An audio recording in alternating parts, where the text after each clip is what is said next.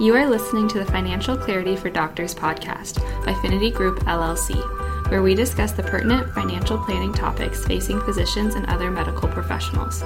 Discussions in this show should not be construed as specific recommendations or investment advice. Always consult with your investment professional before making important investment decisions. Securities offered through Cambridge Investment Research Inc., a registered broker dealer, member FINRA SIPC. And now, here are your hosts, Rochelle Vanderzanden and Corey Janoff. All right, everybody. Welcome back to Financial Clarity for Doctors. I'm Corey Janoff, joined as always by Rochelle Vanderzanden. Hello. And today we wanted to talk about headlines, news headlines, um, you know, and making decisions based on what we see from those headlines. You, can expect to see a lot of headlines, especially as we close out to close out the year, particularly on the tax side of things with the upcoming expected changes to the tax code. As of this recording, the, the new tax code hasn't been finalized yet, but who knows? Maybe by the time this is released in what probably December um, we might have some more clarity. And it seems like every time a new headline comes out, it, it, it changes what uh, what's to be expected. So I think you know a couple themes here today is, is, is just to be cautious with uh, reading too much into headlines without getting the full story or having complete information. Uh, one example that I can think to recently Social Security. Seems like every year we get headlines about Social Security and the issues surrounding it, but maybe a couple months ago um, there was a headline that said, the Social Security Trust is expected to be depleted by 2033. And for people who are you know near or even in retirement and uh, claiming on Social Security or planning to claim on it at some point here in the next five to ten years, that can be a pretty startling headline. You think, holy smokes, there's not going to be Social Security in a decade or so. Um, that could be problematic for me in my retirement dreams. But the headline doesn't give all of the information. I even had several people reach out to me asking if they need to be concerned and if, if there was any action they should take, if, if they should start claiming early. You know, starting filing for Social Security early has a, a bunch of uh, uh, drawbacks. You know, for one, your benefit that you receive will be smaller than if you wait. Every year that you wait, the amount you receive in per year increases by about eight percent, um, and then after age seventy, it doesn't increase at all. So no point waiting past seventy. But if you start collecting benefits before your full retirement age, which for most of you listening is age 67 currently, um, if you're still working and earning income, they tax your Social Security uh, one dollar for every two dollars of earnings above the threshold, which the threshold's like nineteen thousand a year. So if you're earning more than nineteen thousand a year and you start collecting Social Security benefits before you're 67, you're probably not going to actually see any of those checks. So it's a big waste. So in short, wait. You know, wait until you're at least not working anymore. Um, and if, if you know, it potentially could even make sense to wait till age 70, depending on your circumstances, because that's when the largest benefit will be. But back to the headlines, you know, it says Social Security is going to be gone by 2033. Well, that's not really true. It's just the trust fund that is a reserve to pay benefits will be zero. We still have workers working and paying into Social Security, and it's estimated that that alone will be enough to cover about 75% of the promised benefits. So not a big drop off. Um, and, you know, a few minor tweaks could right the ship. You know, you could change the age people can claim, maybe increase the, the tax rate or the amount of income that's taxed. Right now, you don't pay Social Security taxes on income earned above like 140,000, something around, somewhere around there. So for most doctors, 1,042. There we go, Rochelle. 142,000. Um, 142. Yeah. So you know, most doctors they've fully paid up their Social Security for the year by the spring, and uh, you know summer at the you know late summer at the latest for a lot of you. But um, you know, and then you know you, you might notice now that I mentioned this that partway through the year, you might see your take home pay go up a little bit if you're on a fixed salary. And then in January, you get a pay cut because your Social Security kicks back in again. Um, you know, if they just raise the wage base, maybe make it on 100% of your income, that would bring in a lot of extra revenue to, to pay benefits. A lot of extra revenue. Yeah. yeah. So there's a lot of adjustments they could make. You know, Social Security has been amended over the years. The last major change was back in the early 80s when Social Security faced insolvency. Surprise, it's happened before. And, you know, they made a few tweaks to basically what the current system is. And I think probably the most impressive thing about it is back in 1983 when they last made those adjustments it was uh, projected that the trust fund would run out of money by the mid 2030s, which is pretty spot on. Um, which you know, pretty impressive. They could make a 40 or 50 year long prediction and be pretty darn accurate. So they they knew what was coming. Um, and you know, wouldn't be surprised if sometime within the next decade we see some other adjustments to Social Security like we did 40 years ago. Yeah, absolutely. I think, long story short, you can't make decisions based on headlines that are predicting what happens 10 years from now when so many things could change between now and then. Like, they just, they can, they will. And also, like, the headlines themselves don't tell you everything. Read the details, those are very important as well. And, and don't jump to conclusions. The other thing is that, like, we're talking a lot about what makes sense based on Social Security potentially going bankrupt. But there's lots of other things that you need to take into consideration with your personal financial situation as well. Like it's not just that, it's about your life expectancy, it's about like what your other sources of income are, all of those kinds of things. So don't jump to conclusions and make decisions based solely on headlines. Absolutely. And the goal of this episode isn't to talk about Social Security, that's just an example, but it's more to to focus on headlines and also, you know, uh, point number 1A or 1B is just our brains are, are funny. They like to take shortcuts. It, basically keeps us alive, more or less. You know, it, it, we make decisions on autopilot subconsciously. Um, you know, I mean, think if you just had to think through every single decision you make throughout the day, you'd be exhausted before breakfast. You know, all right, how do I roll out of bed? You know, what you know, do I put my right foot in the slippers or my left foot in first? You know, do I walk to grab a drink of water or go to the bathroom? You know, like like turn on the light with my right hand or my left. Hand. Like every single action you take, there's a decision involved in it. So, you know, our brains take shortcuts, just jump to conclusions quickly. Um, you know, a lot of that is just survival mechanisms since humans were, I guess, originated back in the day. You know, right, is that a, in the wild? Yeah, is that a lion hiding behind that bush, or just a gust of wind?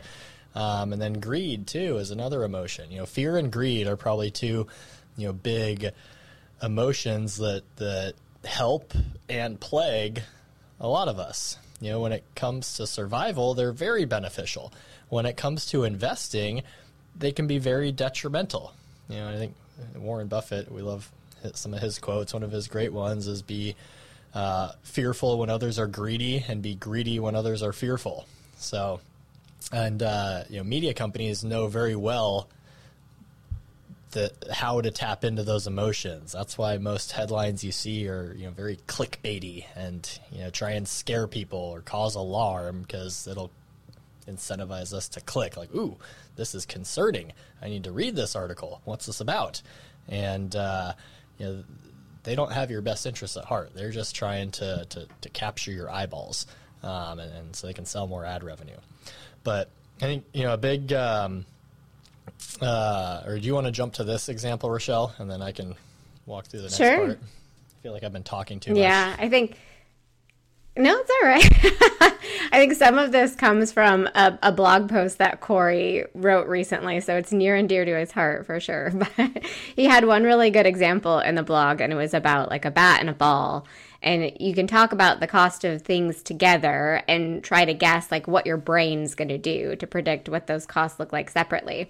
So if I um, walk through this with me while we talk about this, try to do this in your head. But if you say that you could buy a bat and a ball together and the cost is a dollar and 10 cents, and then the bat costs a dollar more than the ball, how much do you think the ball costs? Like, what does your brain do automatically? It assumes like the bat costs a dollar and the ball costs 10 cents, when in reality, like a dollar is not a dollar more than 10 cents. It's only 90 cents more than than 10 cents. And so your your brain creates these shortcuts and tries to get to answers quickly to save time, but that's not always the best way to approach things, especially when we're talking about numbers, which a lot of finances is, is very number based. So if you take the time to work through it, you realize that the correct answer is that the ball costs 5 cents and the bat costs a dollar and five cents, which is that dollar more. And this is actually an example from a, a, really cool book called Thinking Fast and Slow. If if any of you have ever read it, it's it's great. If you haven't, I'd encourage you to give it a try. Um, but there are some really good examples of how your brain functions and how it's designed to dump, jump to conclusions to, to create some efficiencies but really that efficiency can be costly sometimes. There's there's often times when it makes sense to, to take a slower approach. Absolutely. Yeah, great book uh, by Daniel Kahneman, and based on his research that he did, Nobel Prize winning research with Amos Tversky, um, and uh, kind of one of the founding fathers of, of what's now known as behavioral economics. And uh, yeah, the, the whole kind of the, the premise within this book is our brains have two systems system one and system two. System one is that quick thinking, um, you know, the balls cost 10 cents. Um, you know, we just jump to conclusions without actually doing the calculation. That's what enables us to make decisions on the fly and get through our day without getting exhausted, because otherwise we'd have to think through every little thing and, and it just wouldn't work out for survival. Um, you know, system number two, that's the one where you have to actually consciously like put to work. And you you often have to override your system 1 in order to let system 2 do its thing. And that's the slower more methodical that enables you to do the the math. Um, you know 1 plus 1 system 1 can handle that pretty quickly. 27 times 46 like you're going to have to think through that and let your system 2 do those calculations and maybe get out a pen and paper if you don't want to use the calculator um, so system two is what's going to let you figure out that the ball costs five cents in, in that math equation because you actually have to do the numbers. And I think when it comes to some of this stuff with these headlines, with investing, uh, you know, trying to override your system one and let your system two do a little more work can be really beneficial. Actually, think through this. All right, what does this mean for me? What is this? Is this headline accurate? You know, can I find contradictory evidence? Is there more information that's not included here? Now, more information doesn't necessarily mean it's beneficial for you, um, but but trying to just not quickly jump to conclusions and then make knee jerk reactions about that. And you know, we've got a few examples here as well that we can walk through. Yeah, there's a few other examples I think somewhat related to the Social Security example is examples about people's private pensions. Like if you've been with an employer for a long time and you're not really happy with how union negotiations have gone the last few years, then you might make some assumptions about what that pension looks like long term for you when you retire. Um, and so, you know, I've had clients be like, "Hey, I don't, I don't want to take the the pension dollar amount. I don't want to take the monthly benefit. I'd prefer to just take the lump sum up front because I don't want them to have any of my money. Like I just, I want it to be within my control. And that that can make sense, but I think it also makes sense to look at that more closely. You know, see if they can even make changes for the plan for people who are already retired or if it would only be for new people that are employed still. So there's there's a lot more nuance with like most issues. With most issues, it's not it's not always going to be a straightforward answer. Um, another one that's come up a lot, and I think Corey, you mentioned this a little bit at the beginning, is just proposed tax law changes.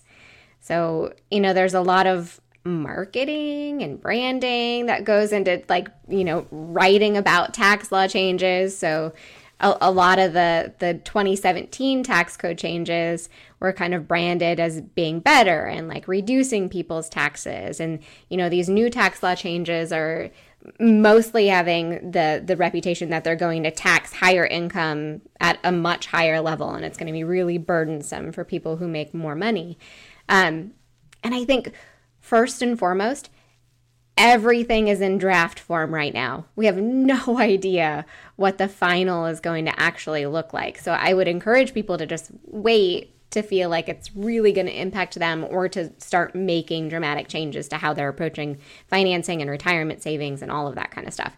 So, wait a little bit, figure out what it's actually going to look like. And then I think there's a couple of things that people have like kind of focused on. One of them is that Roth conversions are potentially going to be going away, and that was one proposal. Um, and that refers to like you know backdoor Roth conversion plans. It refers to like larger conversions of pre-tax money from like an old retirement plan, even doing conversions inside of 401ks, which you can sometimes do. It was all of that kind of stuff. And there were lots of people that were assuming, including myself, that, hey, maybe next year we're not going to be able to do this anymore. When in reality, even the proposed tax changes were, we're looking at probably phasing that in over a period of time. It's not like, you know, tomorrow this is dramatically different. Most of the time, that's not how those changes work. Sometimes they do, absolutely.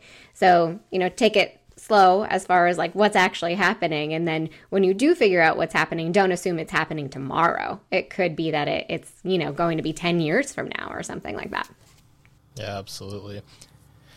Well and on that note like there are some scenarios where we're proactively reacting to a headline to could potentially benefit you. Like in the roth conversion example all right if you think there's a chance roth conversions could go away in 2022 and i won't be able to do that anymore. There's there's no harm in funding your IRA now and converting it to the Roth before the end of the year rather than waiting until the tax deadline. Um, you know, so that's something that, that could benefit you. Um, but but you know, just uh, I think kind of going back to the overall theme, like the, the whole point is it's not set in stone. If it you know once the new tax law does come into play, then it might be like you said, Rochelle, either phased in over time or maybe capped at certain income levels. Like the the whole backdoor Roth didn't really exist before 2010 because Roth conversions prior to that were capped at $100,000 of income. So if you earned over 100,000, you couldn't do a Roth conversion. If you earned under that, you just contribute directly to a Roth IRA. So there's like really no like it the backdoor Roth didn't have no reason purpose at all. But then in 2010, that income restriction lifted, which is why it's a head scratcher that all right, people cannot contribute directly to Roth IRAs, but they can still do the backdoor Roth. Like doesn't make any sense at all, but whatever. Talk to Congress; they make the rules. so, but I think you know one kind of going back to the headlines and the marketing of it all. You know, our previous president, President Trump, you know, his big was it the Tax Cuts and Jobs Act, whatever the, the Trump tax plan, yeah. we'll just nickname it. You know, was promoted yep. as oh, we're going to cut taxes for everyone. Everyone's going to pay less in taxes, yada yada yada. Um, you know, in reality, if you earned a high income, which a lot of doctors do, and you lived in a state with high income taxes, which many of you do, and you had a mortgage balance that's you know a decent size, which a lot of doctors have your taxes likely increased as a result because of the SALT deduction cap. You know, you, previously you could, if you itemize your deductions, you could fully deduct your state and local taxes um, from your uh, what you call it, federal taxes. Uh, but then that got capped at ten thousand. So many of you are paying more than ten thousand in state income taxes and, and local taxes, and you know, if you're only able to deduct 10,000 of that from your federal taxes, maybe previously you were getting like a 40 or 50,000 deduction and now it's only 10,000, you know, that's going to adversely impact your taxes. So this is where not just looking at the headlines, but actually reading through to see how does this actually affect me individually? You know, forget about the masses, be selfish. How does this affect you as a as an individual? And uh, you know, are there any actions that you could or should take um, to benefit from this new information. You know. Absolutely. And with proposed tax increases, I think, you know, how much you could potentially pay above what your previous tax rate is totally depends. It depends on your income level, it depends on where you live, like all of that kind of stuff. So, you know, if we I think that you had an example in the blog post, Corey, of someone making $400,000 a year. If you have that like top income tax bracket moving from 35% or 37% to 39.6%, you know, in reality, it's maybe $6,000 in taxes a year, just as like rough math. And, and that's not nothing. That's absolutely something that you're paying that you weren't paying before, but it's also not a dramatic impact to your financial picture. It's it's fairly minimal. So it's not that it doesn't matter. It's just that if you can avoid being overly emotional about it and getting upset about things that you can't control, like that's probably going to benefit you in the long term. Like you can make more reasoned decisions when you're not reacting emotionally. For sure. I think yeah, the taxes are going to change, laws are going to change, the world's going to change. You know, those of you who are a little older, you've lived through numerous tax environments and you know, presidencies, economic whatevers, wars, terrorist attacks, and you know, for many of you, some of this big picture macro stuff. Sure, it might have a small impact on you, but not really? Like you know if you look at how is this material materially going to change and affect my life? Probably not a whole lot. I think i remember playing golf with a guy oh, this was a few years ago and it was like during a during the election year. I forget if it was the last one. Anyways so he's like you know i was talking with a buddy and uh, we were at a bar having a beer and you know we were saying regardless of who wins we're still going to be at this bar drinking cold beer, so it doesn't really make a big difference in our lives. it's like, yeah, the, I love go. that. Yeah, it's not like yeah. they're going to take beer away. Hopefully, they tried in the past and it didn't work, but and one thing about that, like not to get like too political or anything, but the truth is is that local politics actually affect people individually much more than federal politics.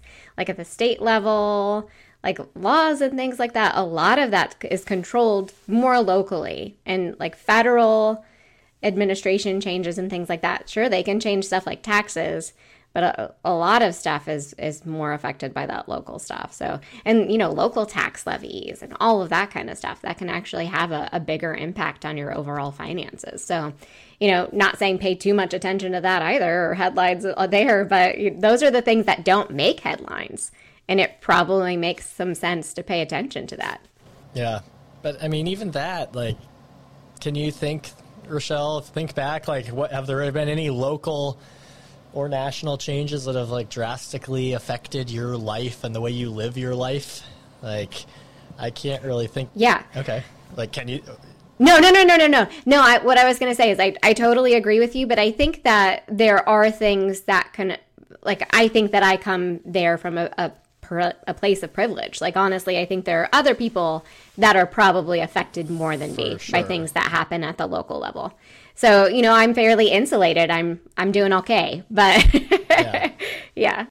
But most of the people yeah. on this podcast are probably in a similar position. You're not dependent on That's social true. services or government. That's totally true. You know, support. So, but yeah, so that you know, to that point, yeah, you know, for the people who are more dependent on government for their well-being, you know, that can have a bigger impact. But, um, but yeah, I mean, I'm you know, just off the top, like I, I yeah, the only thing I can, yeah, I can't really think of any good examples that have like drastically impacted me specifically. Um, so I still live the same life for the most part. Knock on wood. Hopefully it stays all right. Um, let's see. One other attention, common attention grabbing headline we wanted to talk about was the stock market headlines. What do you got here, Rochelle? Oh gosh. I mean, obviously that one is something that grabs everyone attention, like everyone's attention if you have invested assets or if you work as a financial advisor. like I mean, this is something we're paying attention to all the time. Absolutely. And I think that when we think about headlines in the stock market, a lot of times we think about those big dips. Like you know, when March 2020 happened and April 2020 happened and the stock market was just dramatically dropping and it was crazy. And those were some big headlines. But the other headline that we often see is that, you know, the stock market is trading at all time highs. And we hear that a lot because in reality, the market hits all-time highs pretty regularly. Like if especially if we're in a bull market, it's like once every 2 weeks or so on average for the last 5 to 10 years, which has been a fairly good time period for the stock market. The market has been trading at all-time highs. And we do have some clients who are concerned about that. You know, they don't want to be pumping a ton of money into the market when it's trading at all time highs because there is the perception that once you hit a high, you have to come back down from that and that there's not really anywhere to go but down, which is not the reality at all. Like you can continue to go upward. And so when we have clients that come to us and, and maybe they want to keep extra money in cash, they just want to feel more insulated or they want to cash out their investments and, and just kind of sit on things for a little while because they're concerned that there's going to be a correction. And that can lead to you missing a lot of that upside potential. So, sure, we're trading at all time highs, but if we're trading at all time highs again in two weeks and you're just sitting on money, you missed that two week period of time. If you're doing that for longer than that, you know, for years because you're waiting for a correction, that can have a dramatic impact on your investments and on your long term financial plan. So definitely something that we want to be aware of and not not be overly concerned about when it comes to headlines. For sure. Yeah, I mean, you look at the last 100 years, one out of 20 trading days is an all time high. So basically, once a month on average. It's been more common in the last five to 10 years, but three out of four years, stock market ends the year higher than it started. So that means we're going to see all time highs pretty regularly. It's, I don't, I mean, I guess the news can sensationalize it and try and, again, inflict that fear emotion to get us to pay attention. Is the stock market in a bubble? Do we need to sell. Oh, I better watch this special report or read this article. Um, but no, this, this is normal. Like market's going to be at all time highs frequently. You know, even if we go back to, you know, the probably the biggest crash ever in, in modern history, the Great Depression that followed the 1929 stock market crash. Um, you know, if you just looked at the headlines, you would see, oh, the Dow took 25 years after that crash to get back to its previous 1929 high. It didn't get to its previous high until the 1950s, so 25 years before it recovered. Well, that's actually pretty misleading. Um, sure, the index itself took 25 years to get back to its pre peak. However, it, the index doesn't include dividend reinvestments. And if you left your money invested and let the dividends reinvest, which most of you do. I don't know anyone who collects their dividends and has a check sent to them for to cover living expenses. Like everyone just reinvests their dividends. It's pretty much automatic. It's like the default. I don't even know if a lot of you on the line even realize you could elect to receive your dividends in cash versus reinvest, or even know what a dividend is for that matter.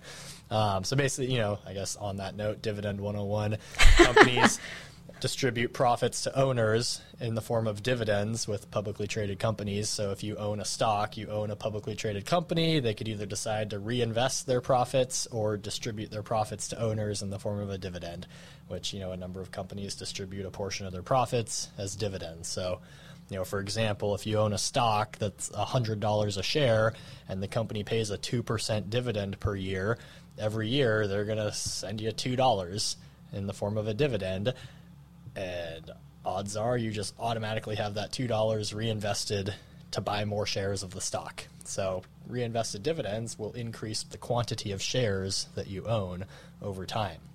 So, if you included the dividends reinvested, the Dow only took a decade to get back to its previous high. So, biggest stock market crash ever, it took only 10 years to recover. Now that's just the Dow, which only tracks 30 stocks. It might have been 25 back then. I don't know off the top of my head, but it's a very you know very finite number of companies. If you actually invested in the broader stock market, like these didn't exist back then, but just a total stock market index, for example, and owned all of the companies in the stock market, with dividends reinvested, it would have only taken about five years to get back to your previous peak. So, I mean, that goes right along the lines of what we tell people all the time. If you need your money in under five years, you have no business being in the stock market. You know, if the stock market should be your long term investment. So, if we're looking at history, biggest crash ever in modern history only took five years to recover your losses, like, we're good. you know, stay invested. Obviously, no guarantees moving forward. Like, sure, the stock market could go to zero and we find ourselves trading sticks for stones. But if that's the case, money, we, you know, we have bigger problems to worry about than where our money's at. So, um, yeah, I think we can more or less ignore the headlines about is the stock market at an all-time high. One, if you need the money soon, it shouldn't be near the stock market, so non-issue for those people. Um, two, odds are it's going to be at another all-time high next month and the month after that, and you know, on average, you're going to see numerous all-time highs every single year. So it's you know you can ignore those headlines more or less. Mm-hmm. And keep in mind when you are trying to react to those things and time things and all that kind of stuff, like you are making those decisions as one single investor who has a limited amount of knowledge about what's actually happening in the stock market. And the people that are trading that are not you and other retail investors are large institutions, banks, mutual funds, people who have all sorts of additional information and also probably have some sort of controls so that they don't react too emotionally to headlines and things like that. So, you know, keep in mind that it, it can be really hard to win making those kinds of decisions. So, a better strategy is just to, to come up with something that works for you long term and stick with it and ignore headlines. Well, and on that note, um, oh, shoot, brain fart, just lost what I was going to say. Ooh, we're gonna edit out the brain fart, everyone. There we go. no, it's uh, oh man, the uh, oh, I had a really good point I was gonna make, but now oh, I'm not gonna make it anymore. That's all right. It's I all think good. that we have covered this. In short, no. I think it, it just generally makes sense to be careful when your brain does that thing. I think it's like your amygdala. They talk about how that's like the the part one that you were talking about earlier, where you know you jump to conclusions. System one, you try to make decisions quickly, but quickly is not always the best way to be making decisions. A lot of times, it makes sense to slow down, do some number crunching when it comes to money and finances, and and make sure that you really fully understand what those headlines are talking about before you jump to any conclusions, and and especially before you make any big changes. Absolutely. So, hope you enjoyed this episode, and uh, we'll talk to you again in a couple weeks. Thanks, everyone. We would love to hear your feedback and suggestions for future topics you'd like us to cover. You can get in touch with the show by emailing podcast at thefinitygroup.com or by following Finity Group on Facebook, Twitter, Instagram, LinkedIn, and YouTube at Finity Group LLC. You can follow me on Twitter at Corey Janoff CFP, Instagram at Corey Janoff, or on LinkedIn under my name, Corey Janoff. You can follow me on Twitter at Rochelle Finance or on Instagram, Vanderzanden Rochelle, or on LinkedIn under my name, Rochelle Vanderzanden. Check out all of the podcast episodes on the finitygroup.com slash podcast, on our Finity Group YouTube channel, or your favorite podcast app.